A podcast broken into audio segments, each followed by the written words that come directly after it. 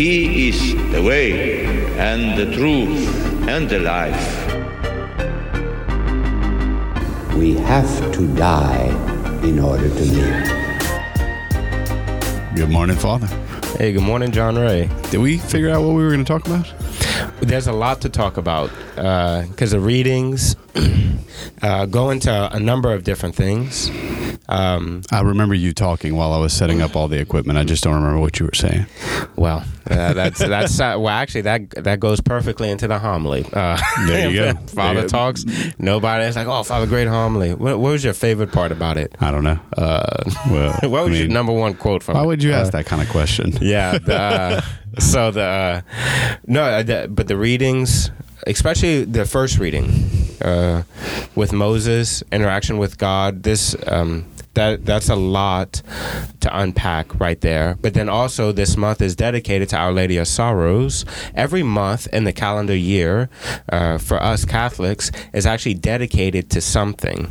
Is dedicated to one of the feasts that's within that month. For instance, in September, this upcoming or for this week is the feast of Our Lady of Sorrows, and so this month is dedicated to Our Lady of Sorrows. Okay, and I mean we have another feast, the Exaltation of the Cross. Yeah, we actually have. Yeah, go ahead. Yeah, and so the every month, that's kind of interesting. You could actually look up, okay, what month is this month dedicated to in regards for the Catholic calendar year. Mm-hmm. And so there's the readings, especially the first reading. That's a lot in regards to theological circles. We call that about the impassibility of God. That means God is unchanging. That's what we believe that. The impassibility, not the impossibility. No, you got it. You got it. Yeah. So the impassibility of God. What was that Scott accent? I couldn't tell if you were, Yeah. Emphasizing? Yeah. The wrong syllable. Yeah. And so what we believe about the our Trinity, the Trinitarian theology, is difficult in regards to some Old Testament readings because Scripture does not go against what we believe about God. It enhances it. It just sometimes it takes my dense intellect a little while to understand it. And so that first reading, which I didn't go into for the homily, but actually molds perfectly with the other two readings. The second reading from St. Paul, and then of course the Gospel. This weekend, the homily was a little bit shorter because we had kind of an announcement about just our new youth minister. Yeah, exciting things at St. Pius. Mm-hmm. And so he wanted to kind of get up and show his face, introduce himself, which is important. It looked like they had a good turnout at the kickoff Sunday night for Edge, which is our middle school ministry, 6th, 7th, and 8th grade, and for Life Teen, which is our high school ministry, 9th through 12th graders. Yeah. And so they had a lot of kids there, and now it's just time to let it grow. Yeah. Say, Father, you think it'd be bigger than this? I said, absolutely. Yeah. This is the beginning, and then once we'll grow it. Well, I mean, St. Pius used to be a flagship, right? Mm-hmm. We had a very vibrant youth program for over a decade, and a place where parishes used to travel to come and observe how we did youth ministry, and then COVID just kind of put a damper on that. And so we had, we're in a rebuilding process, and I am really excited about our new youth minister. I think he was a great hire, and I love the fact that Mary Hindeling's now on staff as a DRE. Mm-hmm. I think there are good things to come. Absolutely. And so we had our kickoff event this past Sunday, and it went, I thought, very well. I thought we had a great turnout, a lot of fun. And so for the homily, I just kind of stuck with the gospel. Oh, we're going back to the homily. We're done with youth ministry. Okay, great. Beyond the youth ministry. Beyond the youth ministry. Yep. Beyond the homily. So, so the homily this weekend, what did you talk about? I mean... Was I at your... No, I wasn't at your Mass. Father Brady was there. So I went into the love of God. What does that have to do with anything? Well, it's a difficult topic to tackle. Like, whenever we talk about God, God is very simple. God is one. But God is much more than I'll ever understand. And God is love. So that means that his love is much more than I'll understand. And so while we can make these very simple statements about God's love, which is very true, it doesn't plunge the depths of God. And so once we start to actually get into some topics about God, they can become difficult, right? God's love is one of those topics, right? Because for me as a flawed human being, I can't understand it. Is it that we can't understand that God is love, or is it that as a society we don't understand love today? I would say both. That me as a flawed human being, I'm a cup, and God fills me up to the brim. Depending on how big my cup is, how much love I can give to the world. But while God fills me up, He doesn't empty himself. Like, God is still much more. Mm-hmm. And so I kind of went into the two aspects of God's love. One is a universal, right? That God loves. Well, let me stop you for a second. Mm-hmm. I mean, because this is beyond the homily, right? Mm-hmm. So why don't we go into what love is? So if it's the both and confusion, yep. Let's start with love and then move into how God is love. Is that fair? Mm-hmm. Yeah. You think you can handle that? We'll try. We'll see what we can make of it. So, what is love? Love, according to Saint Thomas Aquinas, is willing the good of the other as other. See, that was a quote that I thought of, but I had no idea who to credit it to, so good job. Yeah, St. Thomas Aquinas is probably the greatest mind to ever live. Him, St. Augustine, St. Paul. Jesus. Bless the Lord, is wisdom itself, huh? Yeah. And so all wisdom comes from him. So to will the good of another. Right? As other. What does that mean? That means that I truly will the good of this other person apart from myself, mm-hmm. right? So I will the good of this person because if they go up, my stocks go up, huh? So if this company's doing well, then my stocks are going to do well. I want them to do well. Mm-hmm. No. Apart from any benefit of me, I want you to feel love, mm-hmm. right? Apart from even at the sacrifice of myself. I want the best of you. That's the cross, right? Our blessed Lord says, don't throw a party for those that can return the favor. Host a dinner for those that could never repay you. So it's a selfless gift, mm-hmm. so to speak, right? That we give when we give love or when we show love or yes. Even when we experience love, we receive that gift, mm-hmm. right? And so that's why whenever we're able to say, parents love their kids, kids love your parents, or husband... You had to bring it there, right? Yeah, or husband loves your wives. But no, I mean, that's a great example. I have a 14-year-old. Mm-hmm. There are days that I don't like him a lot, yeah. right? And I still will the good of who he is. Yeah, right? So love doesn't have to deal with personal feelings. Right, because my feelings, they come and go, they change. They change often. Love is something much deeper than that, right? And that's a very common example, right? You ask parents, do you like your kid or do you like your spouse every day? No. Do you love them? Oh, 100%, mm-hmm. right? Would you give your life for them any day of the week? Yes, absolutely. Do you will the good for them? Oh, 100%. Yeah. That's love. And so that's why we're able to say, for these different people to love and how Christ loved, right? Marriage is a certain expression mm-hmm. of that love. There are days where Alicia doesn't feel like getting up and getting the breakfast served and getting the kids dressed and the, all the things, and yet she does it because mm-hmm. she loves. Yeah. That's the cross and redemption within the household. So again, it goes back to love is selfless, mm-hmm. right?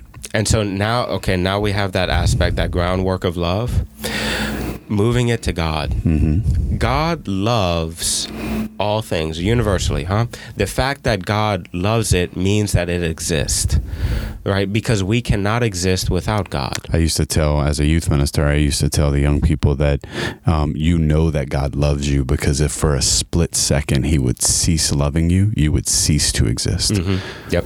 His love for us literally holds us in existence. Yeah, and that doesn't mean like, oh, I'd go to hell, you know, if God doesn't love me. No, because God still loves you even in hell. Well, and okay, so take that you know, if God ceases to love you, then you cease to exist, right? And so He loves all of His creation, and His love holds His creatures, His creation in existence, you and I, and everything that He's created. Well, Satan is His creation, right? He created Satan, and Satan still exists. Mm-hmm. It's because He still loves. Yeah, and that could be one of a difficult topic for people in regards to God's love, right? Mm-hmm. That's not what I went into in the homily, but just kind of as a side note. Yeah, just as a side note. And I say it for this reason, right? We can probably spend a whole podcast episode or more, mm-hmm. series really, on that topic alone. But I say it to say this. If you're a person who's struggling with, does God love me because I sin? Sit with that for a moment, mm-hmm. right? Yeah. So God's love universal. God loves all of creation. It holds it in existence, right? But God also loves very particularly, right? So as God's love, He loves me, mm-hmm. 100%. So while God fills up my cup, right? And as much as that is, God still gives His entire self to me. I can only hold this much, but God loves me very particularly. He loves all of creation, but He also loves me very particularly. Mm-hmm. It could get kind of hazy because if I focus so much on God's particular love for me, then God becomes very relativistic, which means that, you know, He's my God. Mm-hmm. Right? You have your God, I have my God, you know, and, you know, they have their God. What's a sin for you is not a sin for me, because God knows me particularly, and He knows my situation, and He understands, right, my kind of hardship that no one else has ever had before, mm-hmm. So because I'm unique. I'm very yep, and I'm so special. And so when I focus so much or too much on an unhealthy way of God's particular love for me, then I lose the fact that God is objective, right? That God doesn't change. God loves me, absolutely. But I can't get it twisted to think that God changes because of my desires. Sure. On the flip side of that, if I focus too much on an unhealthy way of God's universal love, then He never moves to me particularly. That God loves all of creation, right? But I never call Him my Father. Mm-hmm. I have never had a personal encounter with Christ. I have never let Him touch my heart. I remember there was a political figure, and he was on a show, and he kind of said, "No, God speaks to me," and this show railed him. The public kind of railed him and you know, made fun of him, and I couldn't understand why.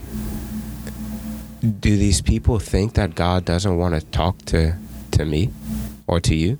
Well, I think that the world kind of like, we don't understand love, right? Yeah. I think if we don't understand love, well, then certainly we don't understand God. And if we don't understand God, then we don't understand that it's important that you and I have this personal relationship, personal encounter with Him, this ongoing daily conversation. Mm-hmm. And it's a two-way conversation, right? You know, that was one of my favorite things as a youth minister. I asked a young person, "Hey, how does God speak to you?" And then they looked at me like I'd grown a second head, you know? Like, what do you mean God speaks to me, right? Mm-hmm. You know, yes, He does. Or maybe, how do you try to listen to His voice? Mm-hmm. That's a big one. For most of us, we're never audibly going to hear God's voice, mm-hmm. right? You know, and then that's where discernment comes in, where we sift through these voices that we hear. And by the way, they all sound like me. I mean, not your voice, hopefully, but my voice of God in my life, it sounds like me, right? St. Ignatius talks about the ego, the voice of the Father, and the voice of the enemy, right? Mm-hmm. And they all sound like my internal voice, and I just got to figure out which one that I'm listening to. Yeah. And so with that kind of setup, this balancing act between the universal love for God and all of creation, and then this very particular love that he has for me, right? That he gives his entire self to me.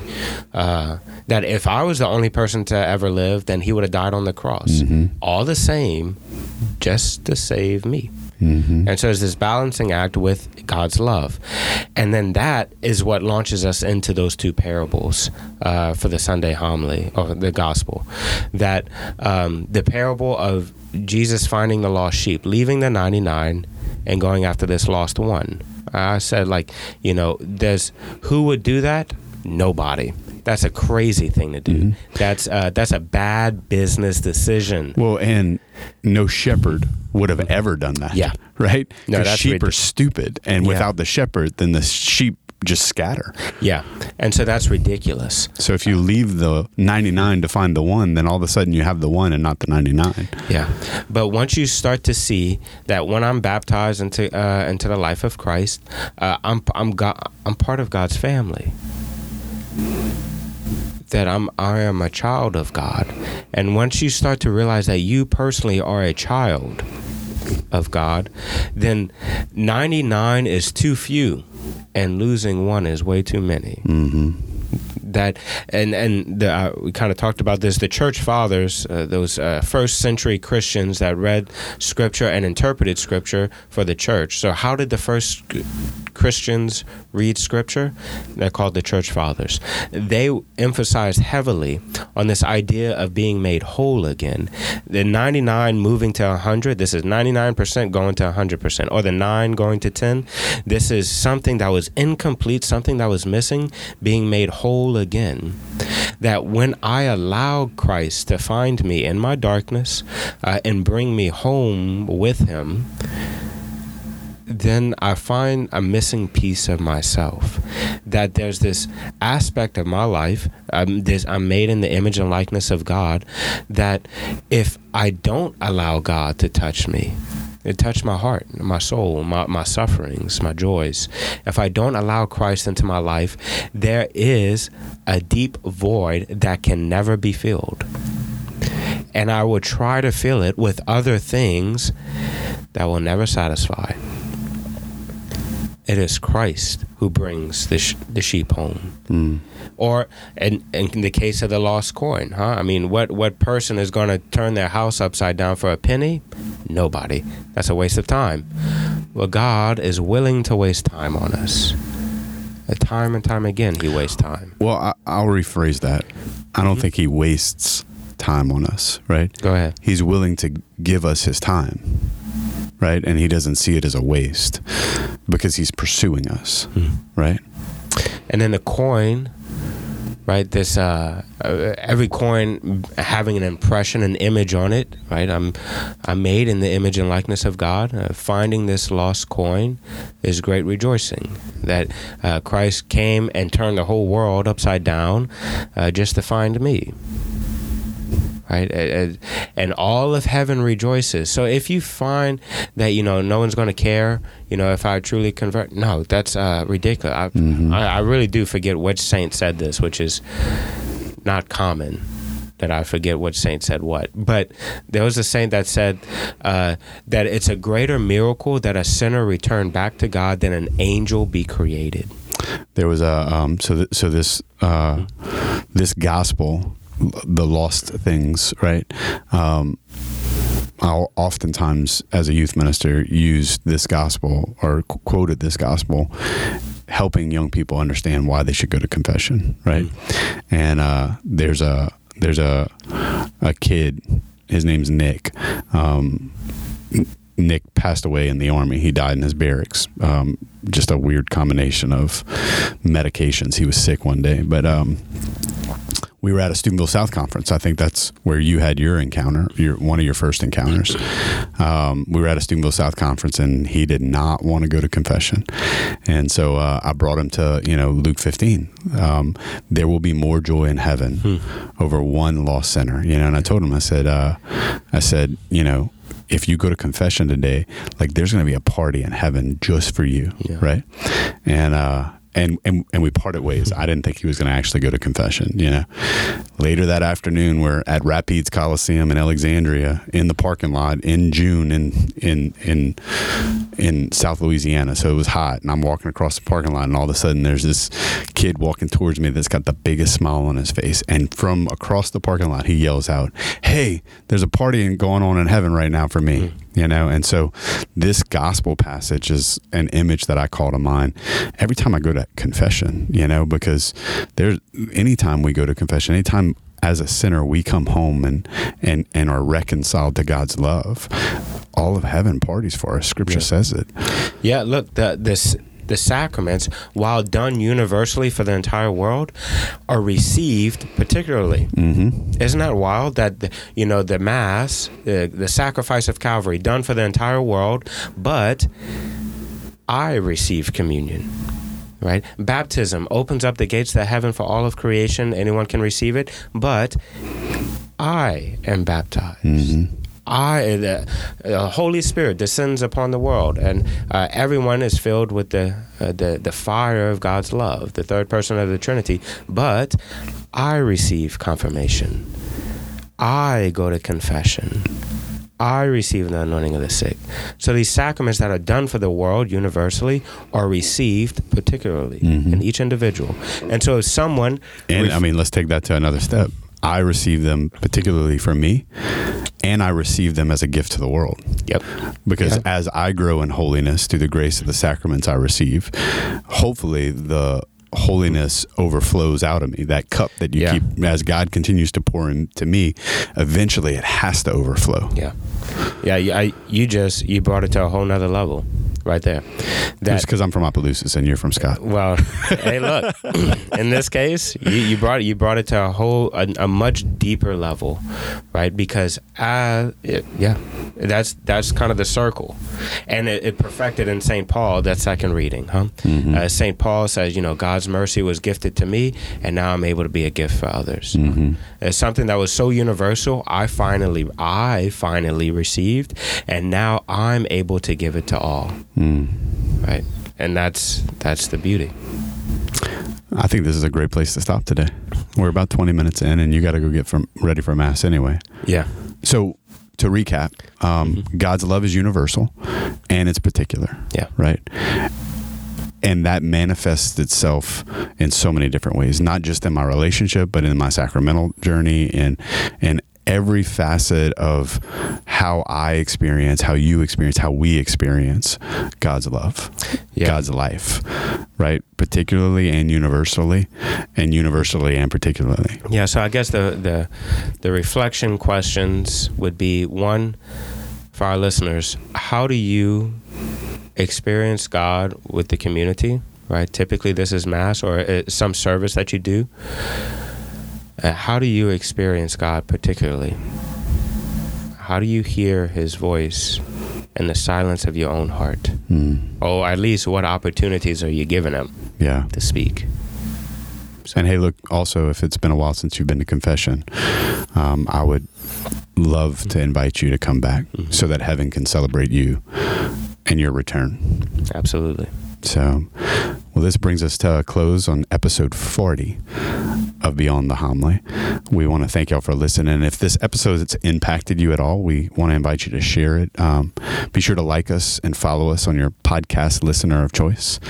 We hope you have a great rest of the weekend. We look forward to seeing you this weekend at Mass. God bless. God bless.